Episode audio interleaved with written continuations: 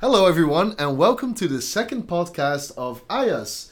We are kicking off the new season with a small introduction of our new podcast team. Uh, first of all, I will tell something a little bit about myself so all of you uh, have a chance to get to know me better. Most of you might already know me, but my name is Olivier van Vossenberg. I am 26 years old, currently studying IRIS, the third year. I'm having the Russia module and the Europe module. And uh, for my masters, I'm actually planning to do something in England, but that's still for next year. So plenty of time. First thesis. So right now, I would like to introduce you to my uh, to my co-leader of this team, let's say, which is David Wiedenhaft. Please, David, can you uh, tell something about yourself? Uh, good evening, everyone. Uh, I am 29 years old, staring down the barrel of 30, which is insane for me right now. Uh, doing international security and the Russian module. Um, mostly trying to branch out and further cover, I guess you could say, already uh, previous work experience in this field yeah, I'm really, really excited to be here with you, Ollie, and the rest of the team. Uh, so if we could go around and introduce ourselves, we don't have to do like the full, uh, you know, social security number, number mother's maiden name thing, but just tell us a bit about yourself. Hi, I'm Liz. I'm a second year IRIS student. Um, I'm from the US. I'm gonna try the specialization of international security and the Russia module. I'm really excited to see that. What is your favorite book? Um, even though it's cliche, Pride and Prejudice. Fantastic, cultural icon. Hi, okay. Uh, good morning or good evening, everybody. My name is Vladimir Turko. I'm a third year IRIS student. Uh, have no idea how I made it that far, but uh, yeah, I'm from Belarus. For my studies, I have uh, Europe and security. For the future, for the master's degree, I don't know where, what I'm gonna do and where. I guess I'm gonna stay in Europe, but it's too early to talk about. Yeah, joined the podcast team. So far, it's going well, and uh, this is my first podcast. I hope it's gonna be amazing. Hope it's gonna be interesting for you. I hope it's gonna go viral. And Vlad, tell me, uh, if you could be any sandwich, what would you be? Well, I would be the most obvious sandwich your mama would make for you. It's it's ham and cheese sandwich. Fantastic, thank you. Thank you. Hey, uh, I'm Noah. I'm from the U.S., but I've lived overseas most of my life. I'm IRIS first year, and most recently, I was living in Vietnam. So, tell me, what is your strangest experience with drinking Kool Aid? Mm. Ah, man, it wouldn't be Kool Aid, but it would be uh, Vietnamese snake wine, and and being sick for the next f- four days after that. So Snake wine. So there's a dead snake and expand? scorpion inside the wine, and it's kind of for show. You're kind of supposed to put it on your counter, and my friend was like, "Oh, let's drink it," and you know, we were 18, brand new to- vomiting the rest of the do day. all that and yeah and my parents were like all right go right ahead and it did not end up well so yeah. Very sad for you to Yeah. hear that. Hello, everybody. My name is Adrian. I am 23 years old and I am from Spain. And I am first year student of international relations and area studies. and what part of Spain are you from? I am from the Canary Islands, from the island of Gran Canaria. So, very, very small place compared now to being just in the middle of Europe, really. Cool. And I mean, you are quite close to the to the thing where the volcano is everything is going on there. It's not a good place to be right now, right? But you're Oh yeah, so uh, it wasn't in my island, but we got quite affected from the smog and all the smoke, and like everyone is now like trying to flee.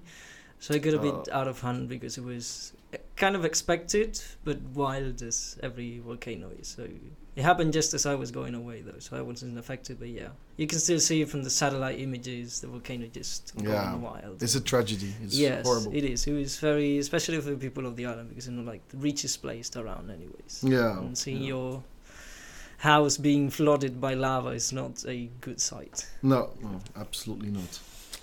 Okay, my name is Ramiro Zapata. I'm from Peru and I'm second year RS and I'm thinking about taking Asia Pacific module and um, Middle East and North Africa. So tell me, what is something that you think is very special about your hometown that you think nobody else really knows? Well, uh, we're very proud of our cuisine. So like we don't te- we don't do that much right, but when it comes to cuisine and culture, we really show it off like whenever we can. So I'd say it about that. So, what would be your favorite dish then from your region? Um, from my region specifically, it would be ronda criolla, which is, which is basically um, like fried pork with um, yuca and potatoes. But yeah, definitely, if you guys go in there, you should try it. Sounds amazing. So, uh, also, we have our very first guest here with us today. We have a longtime friend of mine, at least, uh, Brandon Sabin, coming all the way from Oklahoma City, and he's joining us here tonight. Yay! So, tell us a bit about yourself, Brandon. Hey, I'm Brandon. I'm 29. I'm from uh, Colorado originally, but I've lived all over. I'm not a student here. I'm just visiting Poland for a couple weeks. Um, I got my undergrad in art, and I'm getting my master's about halfway done in medieval history. And with those two completely unrelated degrees, I am a navigator in the United States Air Force. Very, very interesting uh, degree choices and decision. Um, and you, we were talking before actually, uh, before we started recording about uh, possible PhD options for something that you'd be interested in.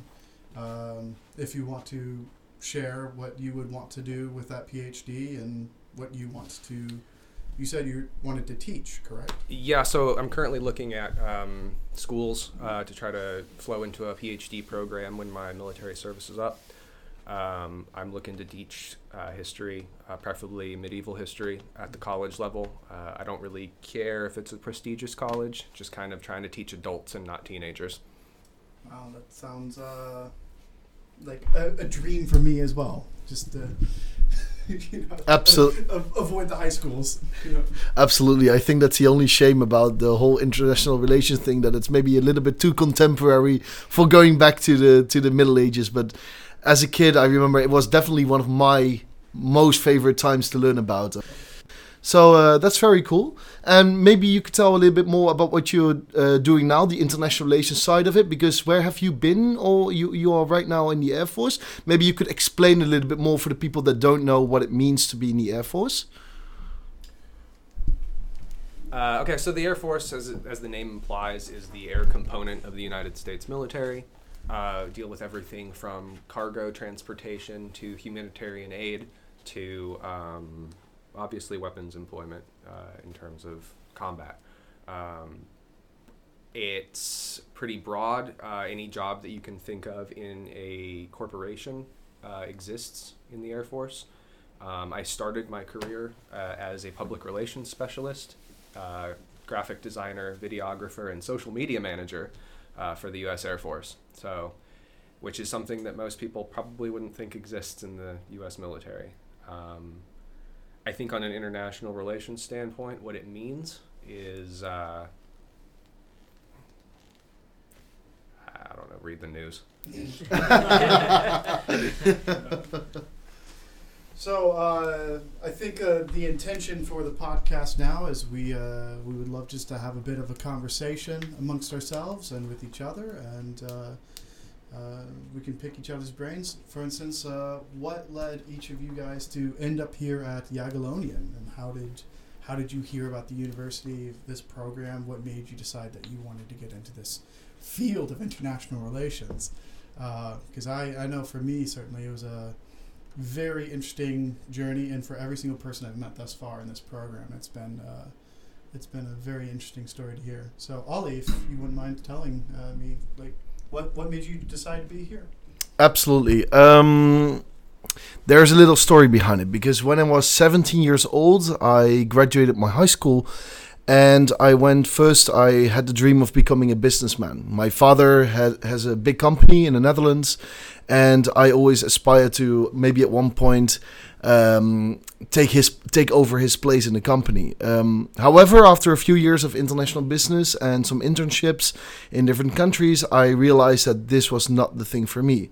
However, I was always interested in in politics, and I've been member of of a party in the Netherlands. Um, since I was 18, and also been active uh, in a party as a uh, as even the, a board member in my region and as campaign leader for a while.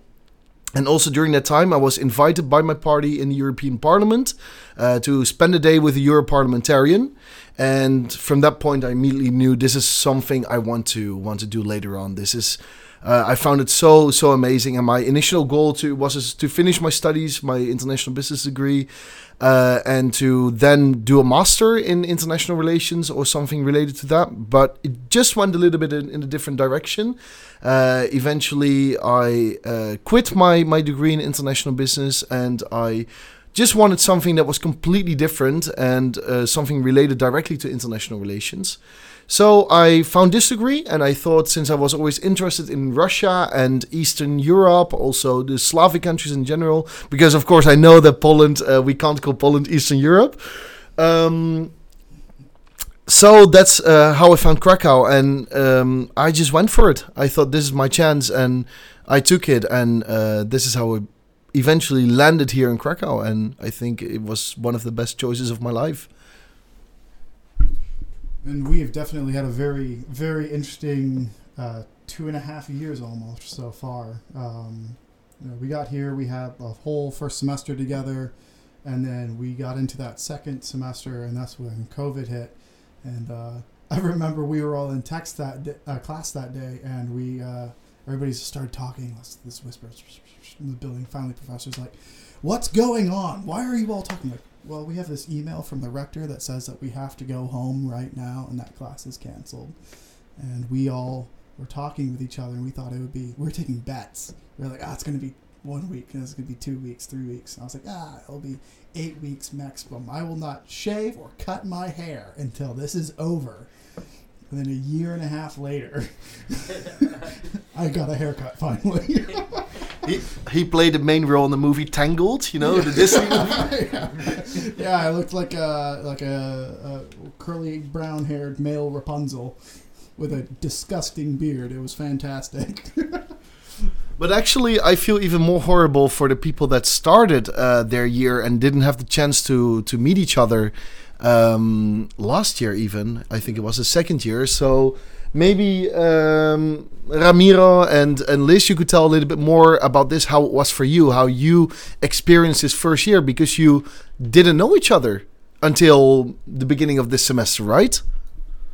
Yeah, well, at least for me, the first year, which was all online, was difficult to um, find new people to talk to because it was just um, on Google Teams, and then after that, um, they everyone would just like log off, and it was difficult for me to find new people. Um, the the few that I could talk to were because of group projects and stuff. And then when we uh, started our second year, I finally get to see the faces, and I, I knew the names, but I could not associate it with the faces. So that would be that was a little bit um.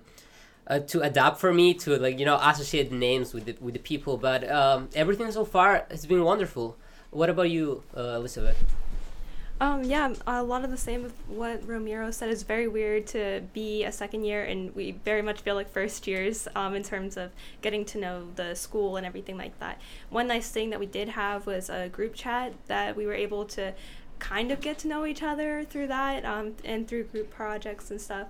But uh, it was a very different experience to be online and now be in person. And you were at home in the States at the time, correct? Yeah, I was at home. So you were doing uh, what was that? Four in the morning classes, waking up at four in the morning for class. Yeah, if a class was at 8 a.m., I was up at 2 a.m., so that was quite the experience. I, I think I did that for two weeks when I went home for Thanksgiving last year, and I wanted to drive like a nail through my eyes every single day. Uh, yeah, I mean, I have to admit, I I fell asleep many classes, so. Shh, don't say that. no, I totally paid attention the whole time. you can't tell them that. It is completely understandable, of course. I, I think I would be in the same situation, falling asleep if I would. You're, you're basically your whole rhythm gets gets thrown all over. So it, it must be impossible to, especially do this in the first the first weeks, first months. I think even you you never get used to it. Um, well, um, also for AIAS, I must say that it was quite a challenging year uh, regarding the rules that we could uh, that we had to adapt to, and um, we managed to to plan some events here and there. Uh, we tried to do a lot of activities outside, where the uh, where it was possible according to the according to the rules. Um, we organized walk and talks, especially where people could still see each other, talk to each other, get to know each other. Um, but of course, for a lot of for a lot of students who who didn't live in Krakow, this was still, of course, not an option. So uh, yeah, we we had a difficult time, and um, I'm I'm ha- I'm very very happy that we're now back in in the stationary mode and that we're back um, yeah in uh, in class again. Let's say. Yeah, exactly. Um, I mean, even if travel is becoming difficult again, like uh, uh, Brandon here just had uh, quite the adventure getting from America here, uh, even, um, which is very very interesting. Um, I mean, if, if you mind. I think the most difficult portion of my journey uh, was the delay at the beginning. Uh, I managed to go a year and a half without getting COVID, and then as soon as I needed to take a test to get on an airplane, it turns out I had it, um, which was fantastic. uh, so I got to postpone everything um, until my 10 day isolation was up. Um, but you know, I'm, I'm good now, and I'm apparently double vaccinated, and I've gotten it, so I'm safer than anyone. Fingers crossed. Uh, the but then it was just pretty much like a normal flight after that, um, as normal as it can be, taking three planes to get six thousand miles away. But um, you know, the highlight of my trip was being interrogated by the Dutch passport control officer, uh, wondering why in the world I would ever want to go to Krakow. I am so sorry for that. I hope I hope you at least had free drinks on a, on a plane. One of them. So to answer that question, uh, when when you got here to Krakow, when you got here to Poland, what was the uh, first thing that struck you about being uh, in Poland? Uh, maybe not necessarily culturally, but like the architecture, the weather. I know for me, uh, the this is unfortunate, but the very first thing that struck me about Krakow when I got off the bus when I first arrived here was was the smell of the smog. And I was like, "Oh, this place is so beautiful." And oh gosh, that's terrible. So I'm curious uh, what it was like for you when you arrived. Um, I don't think it was particularly. It was wasn't a ton of culture shock. Uh, as somebody who spent five years in Europe already, um, not Poland, um, not you know anything east of Berlin, um, but I think I was prepared for the EU um, and, and cer- the certain idiosyncrasies that are involved with that. But um, I think the most eye-opening thing culturally here uh, would probably be the the overt religiousness of um, you know a lot of the political uh, movements. Um, being from America, I'm no stranger to Bible Belt politics, but uh, I think you know that interconnection of Catholicism with decision making here in Poland is probably the most uh, eye-opening thing for me, uh, especially as somebody who is non-religious and um, you know, admittedly very very left when it comes to the political spectrum. Yeah, this is very different, uh, especially from uh, like Germany, where we were before uh, a long time ago. Whereas, uh, at least in our limited experience, bringing religion into any sort of political discussion was practically like a taboo. Yeah, Uh, you know, they're like, you know, there's the political life and then there's the religious life, and they're very, very separate.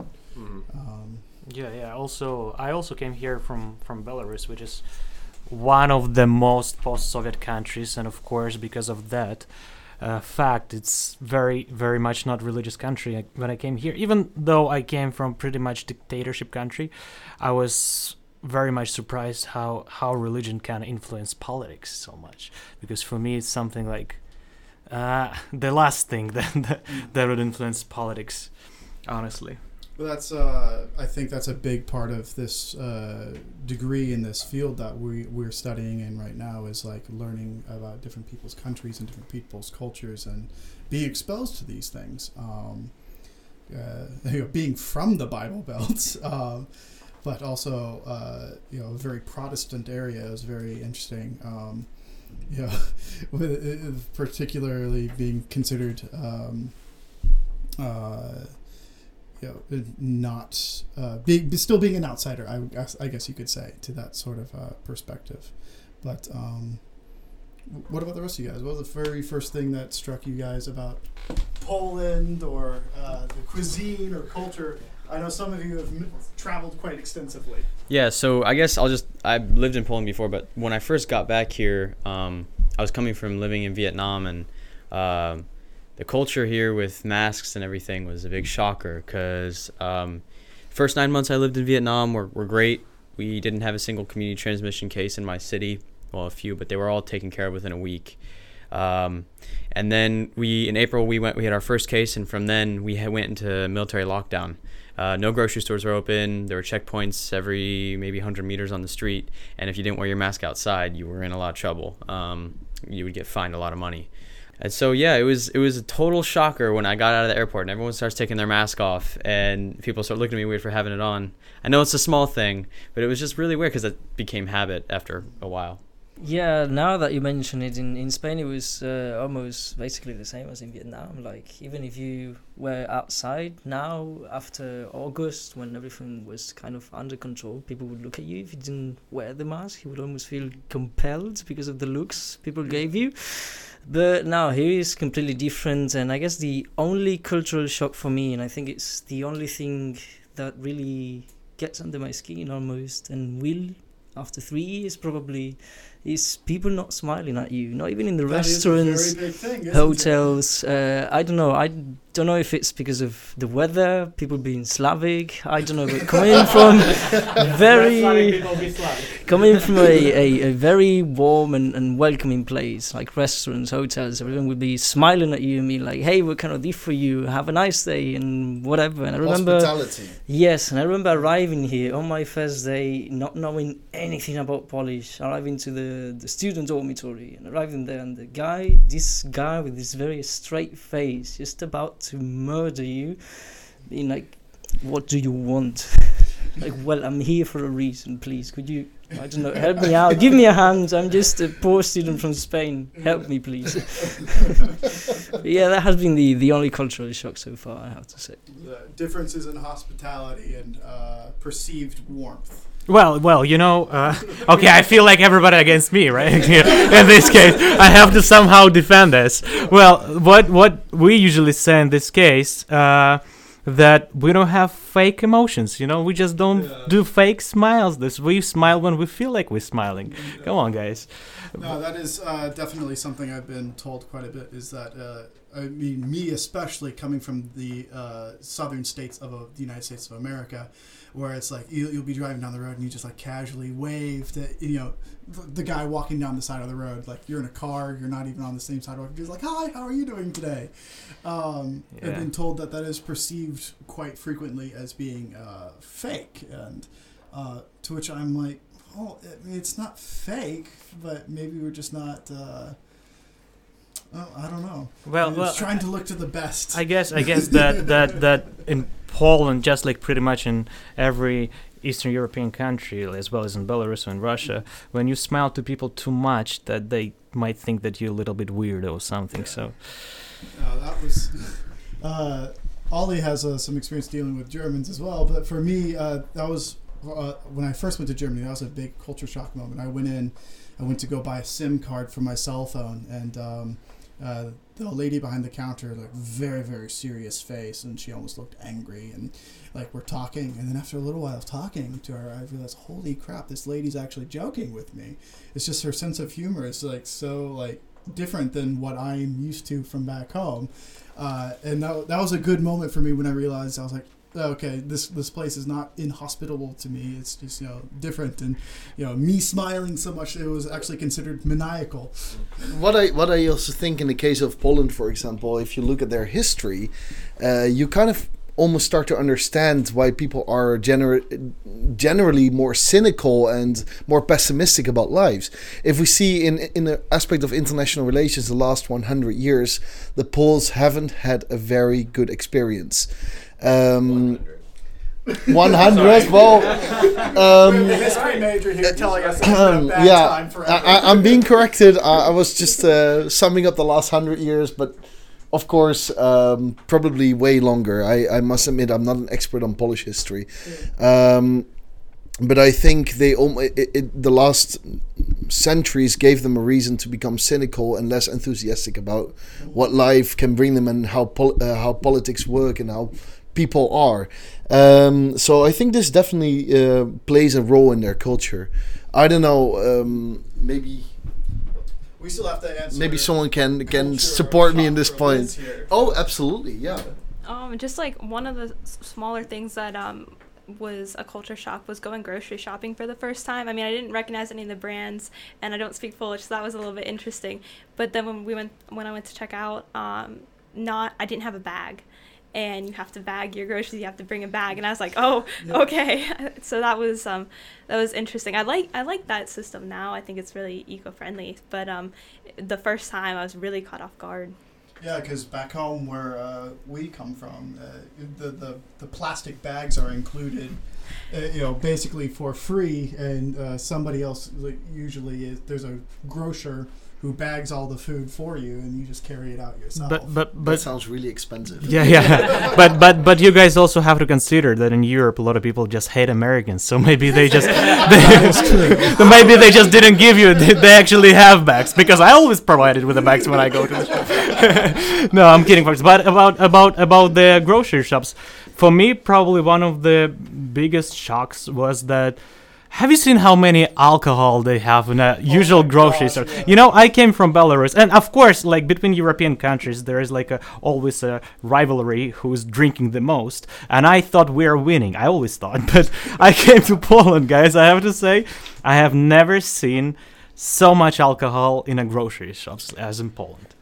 really, it, because you you've been to Moscow before, right? And for me, the, the stereotype is that you can just buy shots at the gas station there. right? No, no, no, no. Well, okay, okay. The thing is, yeah, in Russia they sell a lot of alcohol, but they sell it like in a special corner, and they close it in the evening, and you cannot enter there. But here in Poland, they uh, sell it just behind cashier. You know, you can just uh, just enter the shop, and the first thing you see is uh, alcohol. So So they have a word here for the walls of alcohol. yeah, Uh, In Poland, it's they call it Polish wallpaper.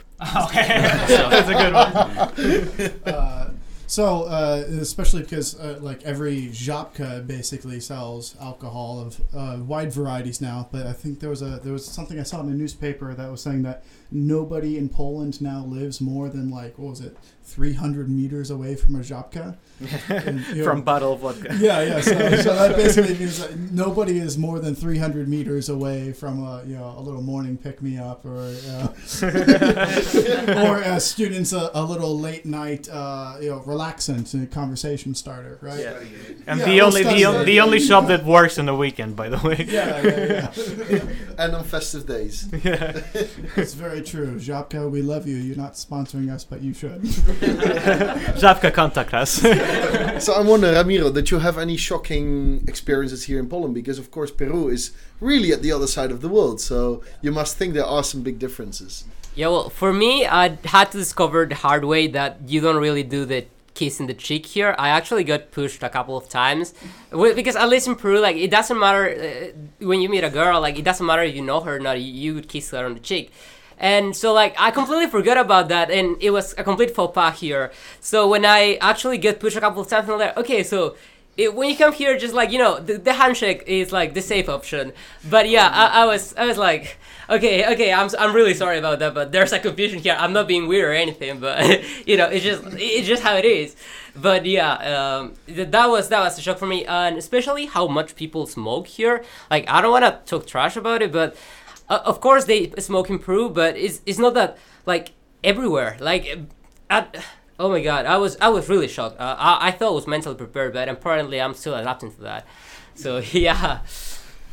Uh, definitely, the uh, kissing on the cheek is something that even after being here for so many years, um, I still definitely struggle with because each each European country, it seems, does it, uh, well, not just the European countries, but it seems like the countries that do have that culture, like there's, you know, you, maybe you kiss both cheeks or you kiss Oh, like yeah. one, you do the one, two, three or whatever. I never know which way to move my head. And um, yeah, it, it's very strange for me still. And then sometimes awkward. I just, At I just, 29 years old. I just, I just wanna, I just wanna remind our listeners that we recording this podcast a day before the Independence Day of Poland. So please, tomorrow nobody kiss anyone in the Chicken Republic. you might end up not a very good situation. There's uh, something also that we've we've been told about numerous times was to uh, watch out for a bit of uh, light hooliganism on Polish Independence Day. Do you have anything to say about that? Yeah, several um, experiences. Uh, my first experiences with hooligans in Poland, where I was uh, 16, I was out with friends, and then we see these buses drive, and the, it's their public buses, but they're shaking. I mean, you can see the bus's suspension just at its limits, and following the buses and in front of them are SWAT cars, uh, Polish SWAT with, you know, full armor. And then we just hear this crash, and one of the bus doors goes flying off the bus. And these hooligans are so proud of themselves, like, like just woo, we did it, like breaking out the door. They start to break out of the bus, which, by the way, is giving them free transport to the to football stadium they're going to, and or soccer. Sorry, I'm American. Um, How and dare you? I know, right? And it was hilarious because there's all these like crazy hooligans trying to break out of the bus that's bringing them to the place, and the SWAT just beat them back into the bus, and then you know.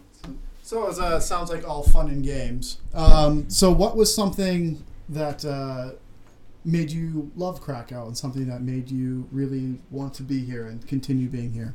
I know for me, um, the, the the city itself, and once I got used to the people, um, I and, and the air. Well, I still have to get used to the air. You get I- addiction to this air. yeah. but uh, I I really I fell in love with uh, uh, honestly with the people and all my Polish friends and uh, uh, I just, it's an amazing city to live in. I think um, this is coming from a like Knoxville, Tennessee. Like I love love love Knoxville, and this is I think Krakow is one of the only cities I've been in that kind of gives me that same feel. But it's also so old, and there's so many different people here, and um, like once I did make those Polish friends, like they were so very welcoming and like, hey, come on, man, like come on out, let's go have a good time, and or or just sit there and talk about like poetry and history and philosophy. But was was time. the the Krakow the first city you visited in Poland? Um, so before I lived here, I visited. Um, Wrocław. so funny thing is, my family history is from uh, uh, Słupsk, Uh-huh. which is you know at then was part of, once upon a time part of Germany. Um, Yeah. So me and my father came here on like a family history fact finding mission, and Fu- funny thing, actually, that my my family is also Starogos from Slupsk, from my mom's side. what We might be relatives, yeah. yeah, maybe we're cousins. Yeah. but yeah, so th- what, what's something that made you fall in love or Fall in love. stay? Well, with Krakow. Okay, the thing is that um, I came studying Jagiellonian University uh, at a second year, and year in the first year of my studies, I used to study in Warsaw, and you know Warsaw. I didn't really fall in love in Warsaw, and when I moved to Krakow. The first thing is I noticed that Krakow is just a huge, huge old town with a very beautiful architecture and history. You can just see it everywhere. And second thing, because uh, Krakow doesn't have this, you know, mentality of the capital. Everybody are very. There are no arrogant people at all. Everybody's super friendly. You can easily got along with everyone, and I. It was super easy for me to find friends in here, and uh, yeah. And the other thing is, of course, the nightlife is so good in here. Like, uh, of course, there are a lot of. It's pretty trashy sometimes when you're walking from the center to home and see like all the drunk people. But the nightlife is so much better in Warsaw, in my uh, than in Warsaw, in my opinion. Here, yeah. So, and you guys, Is what do that you something think? that's very important as a student, uh, is to for socialization and uh, uh, you basically develop meeting people and uh, just being out there and experiencing life. you know. Absol- absolutely, and that was also for me the most, uh, the biggest, bi- biggest thing for me uh, for my love about Krakow, uh, architecture and just the life here. I think I have my my quality of life is extremely good for me uh, coming from Western European country. Kra- uh, Krakow is an extremely cheap city, and I, with with with the money that I would use in the Netherlands and that I have here now, uh, I I can almost live like a king, and especially for student standards. And it sounds maybe really really strange and really out of the. Uh, li- uh, uh, almost out of certain a certain form of arrogancy, uh, but I don't mean it that way. It's just that our standard in the Netherlands is so different, and our price level is so much higher. Um, it's it's really uh, yeah on a different level to compare those two. Yeah, honestly, when I came to to Poland from the United States, I for the first year I really forgot how to cook. I was only ordering food and going to restaurants. Of course, now situation is different, but at first, yeah, it was like that. Absolutely, absolutely. And what about for you guys? Oh man, yeah. I just uh, remember in the U.S. it was like, I, okay, this can make me sound like an alcoholic, but I, I promise I'm not. I'm not. Besides Vietnamese snake wine, but you know, like three bucks for uh, 250 milliliters of beer, or you know, bread, for example, trash, right? And it's like five bucks for a whole loaf, and here it's like one. And so I do, I, I do understand your point. Like you really do live a lot better than you would um, and if in the U.S., for example, I'd be like hundred thousand dollars in debt if I did my bachelor's there. Uh, well, of course, with out-of-state tuition, things like that. Whereas here, I'm getting just as good of an education, doing it in three years, and doing it for a much lower price, uh, uh, especially when factoring in cost of living. So, it's, Ab- absolutely, absolutely, same situation. Yeah, it has been the, the same for me, and, and I guess it, maybe it happened to you too at the beginning, Olivier, because I I don't get accustomed to to zloty. I my mind only works in euros, so I find myself the whole time taking out the converter to see what prices are, and I'm always surprised of how cheap things are overall compared to Spain, for example, or the Netherlands. I guess. You you will get used to it, and uh, I must say though, in the beginning when I came to Krakow, the uh, the, the currency rate, the exchange rate, was one euro for four point three four zloty. Right now, it's one euro for four point six zloty. So I must say, life has even gotten cheaper. No matter that during Corona, I have the feeling that the, that the price level increased enormously here, even in Krakow. Um, so maybe it balances out in the end. But uh, I also have problems indeed, like converting the money in the beginning. But you'll get used to it. Yeah, and I guess it was uh, very, very special after spending a year and a half basically confined to your home to not only see everyone again in the university in the streets, but also to see again Erasmus students because that was also sort of halted for a year and a half, seeing them again in the streets and being able to move to other places in the country and go around and see that international life that characterizes Krakow going again. Uh, absolutely, absolutely. And um, in the first years, we did not have much Erasmus students, though. So uh, you know, eventually, you just start missing people in general, and uh, it was so weird to see to walk over uh, Rynek Główny and see just the square completely empty. It was great for photos, but it was very miserable to see because you see all those businesses, all those restaurants who are closed, and um, a lot of them went bankrupt. It's it's just so incredibly sad. It's a very very sad view. And I don't know. Uh, Yeah, I might be able to provide some insight as the only non-EU, but one of the only non-EU citizens here. So I'm from Peru, right? And the currency uh, exchange is almost one on one. So definitely that was one of the factors that uh, settled coming here to Poland. So it was like living in the capital of Peru, Lima, uh, like perhaps a little bit more expensive, but but yeah, it, it was one of the facts that like made me go, come here because it, it's inside the EU, but it's still pretty affordable. And one thing that I don't really understand is why the shops are closed on Sundays. Like for me, it doesn't make sense because like in Peru, that's where the day when everyone has the time to go to the malls, like in family or go out with your friends to eat something. So so that for me was a little bit of a shock here. yeah again to one of the things that surprised me when i came to the krakow to the poland yeah again i guess it's uh, uh, strictly connected to the to the god to the religion. Because sunday is for praying. Sunday is for going to the church right? So uh, Sunday is the rest day, the official Sunday rest rest day, day, and yeah, and exactly. according, um, of course, in Poland, uh, a lot of places do have a choice, but due to religion, uh, due to the reasons of religion, a lot of uh, um, a lot of shops keep being closed on Sundays. Um, but maybe to sum up, because we have uh, we are over forty minutes now, so we had a quite good talk. Um, maybe we can end with uh, with, with Liz. Uh, maybe you could tell us a little bit what makes Krakow Krakow for you. What makes a city? Uh, what makes you want to want to live here and want to study here? Um, like um, like was said before, I really do love the architecture. Walking around the first week, I was um, I was really impressed with all the buildings and like just the feel that Krakow has. Like it's a city, but it doesn't feel too busy. Like there's there's plenty to, to do, but it's not overwhelming. I really I just like the the feeling that the city has.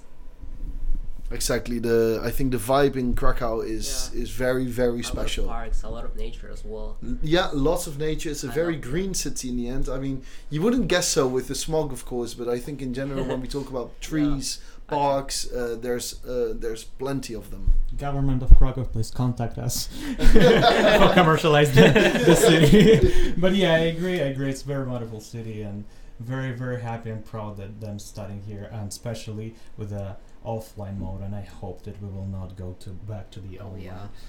Yeah. Uh, I, I think we all um, hope that, and maybe we can end on a positive note with that. That you know, we we are really grateful. I think to be to be here again, and that we have the possibility also to do this podcast, of course, and and all be together in this uh, in this new room in a new building of uh, of of our faculty. And um, yeah, so this this podcast was basically meant to introduce our team uh, the coming uh, the coming weeks, uh, the coming months. To make we're gonna make podcasts uh, for you. Uh, as mentioned in the previous podcast, we are planning to interview um, to to hold interviews with different professors, to organize discussions, debates. Um, very open, like like today. Today, of course, was was even more loose because it was just the introduction and. I would like to bring out our, uh, our special thanks for our guest, Brendan, uh, today. And anyway, uh, I wish everyone a very, very nice day and um, enjoy the long weekend. Thank you.